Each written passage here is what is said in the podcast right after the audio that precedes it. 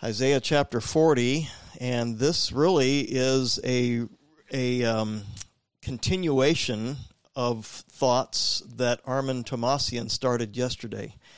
So we were in Matthew chapter 11 yesterday, and he, Armin, spoke along the lines of three words learn of me. For I am meek and lowly of heart, but learn of me. And his emphasis again was not learn facts about me, um, but learn who I am. Learn experientially of me. Enjoy me. Follow me. So it's a personal relationship of um, learn of me. And so when he was speaking, um, and as I was meditating on that those truths following, I couldn't help but think of this text in Isaiah chapter 40.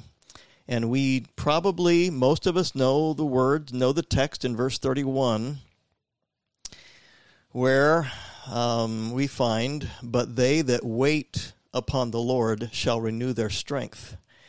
They shall mount up with wings as eagles. They shall run and not be weary, and they shall walk and not faint. And I've always been intrigued by that word wait, because the word wait there, wait upon the Lord, is not like going to a hospital or a doctor's office and sitting there and feeling maybe like you have been overlooked and so you are waiting, or you need more urgent care than what they want to give, and so you are impatiently waiting. Um, maybe you're even thinking this office could be run a whole lot better than it is right now, and I am having to wait. Well, that's really not what this word wait means. The word wait actually has to do with binding two items together and joining two items. So it could be um, the matter of of um, binding by twisting is actually if you were to go to a Strong's concordance and look at the the definition of the word, it has to do with binding two items together, even by twisting. And then some other uh, helps would even say that at some point you wonder where one starts and the other ends. That there's almost an inseparable bond between the two, and this is the idea of waiting. So wait upon the Lord. Uh, bind yourself to the Lord. Become inseparable from the Lord. So, who is it then that Isaiah says we ought to be bound to, and that we are to learn of, and that we are to adore and enjoy? If we were to back up a few verses in Isaiah chapter 40 to verse 28, we find some fascinating words. Hast thou not known? Hast thou not heard what the everlasting God, the Lord, the Creator of the ends of the earth, fainteth not, neither is weary? There is no searching of his understanding. He giveth power to the faint, and to them that have no might, he increases strength. Even the youths shall faint and be weary, and the young men shall utterly fall.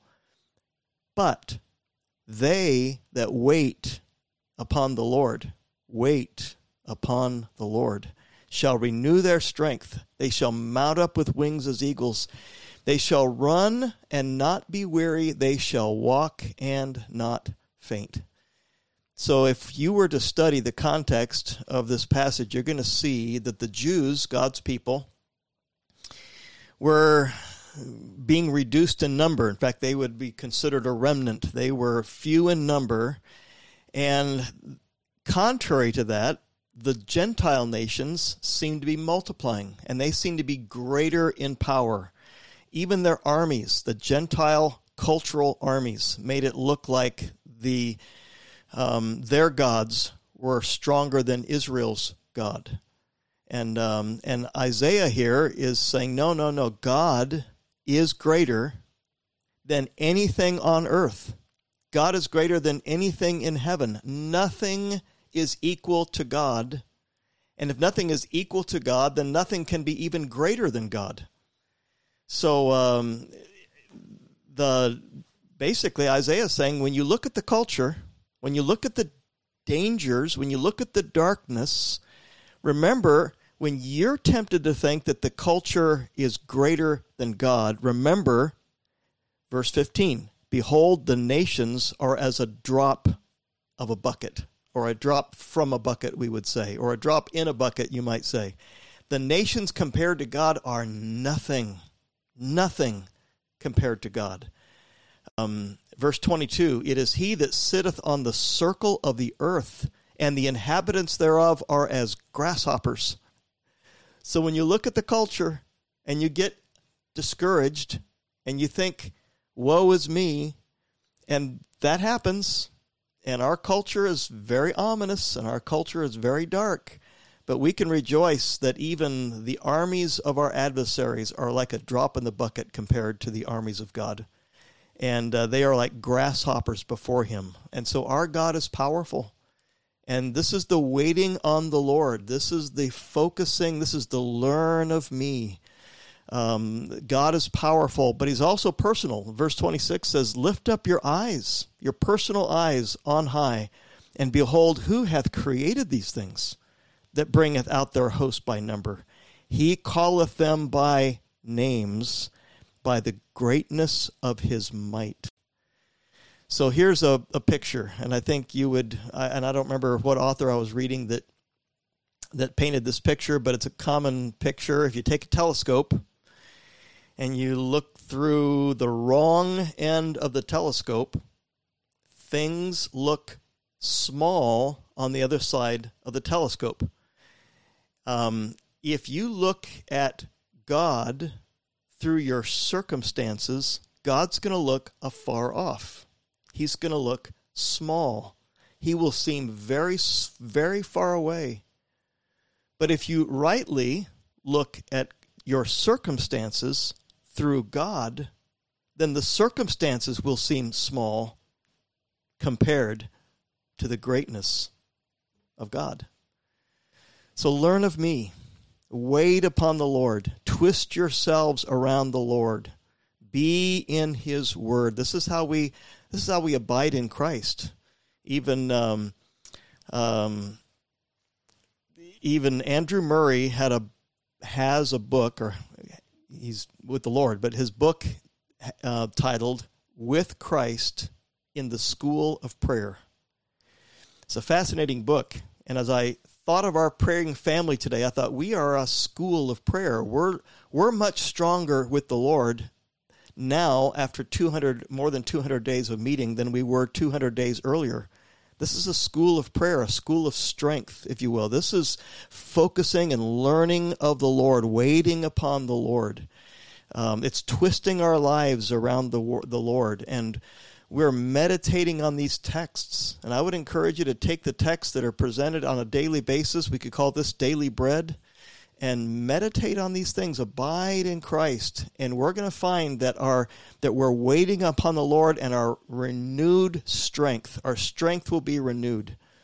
Even in the even in a an oppressive culture a dark land where there is no water the psalmist tells us in psalm 63 um, we can mount up with wings as eagles now, there's another word here which is really interesting because the word renew, we often think of like recharging a battery, uh, renew your strength. But the idea here is of like abolishing one and going to another, or the word change. It would be like the New Testament picture of, of taking off a garment and putting on another garment, T- putting off and putting on. So it's an exchange of strength. It's our strength is insufficient, so we set that aside. God's strength is sufficient, and we take that on. And we do that by waiting upon the Lord. Waiting upon the Lord. Learn of me. So his abundant strength is evident as we wait on the Lord. And then uh, we don't have time for this. I just figured I would talk until the timer tells me I'm out of time. But if you uh, think if you want to do something that's just a lot of fun, think about the wings of eagles. And um, this uh, this came to mind earlier this week as somebody was praying, and um, I got off the prayer call and I made a list of what eagles, what wing, what bird wings do. And this is all a result of waiting on the Lord. Okay, we, we wait on the Lord and we will mount up with wings as eagles. So wings sustain a bird and carry a bird.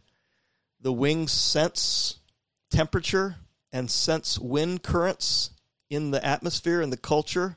We do that by waiting on the Lord. The wings will eventually deliver the bird where the bird needs to go. And one of these days, as we're waiting on the Lord, God's going to put us right in heaven. And uh, this is, we will mount up with wings as eagles.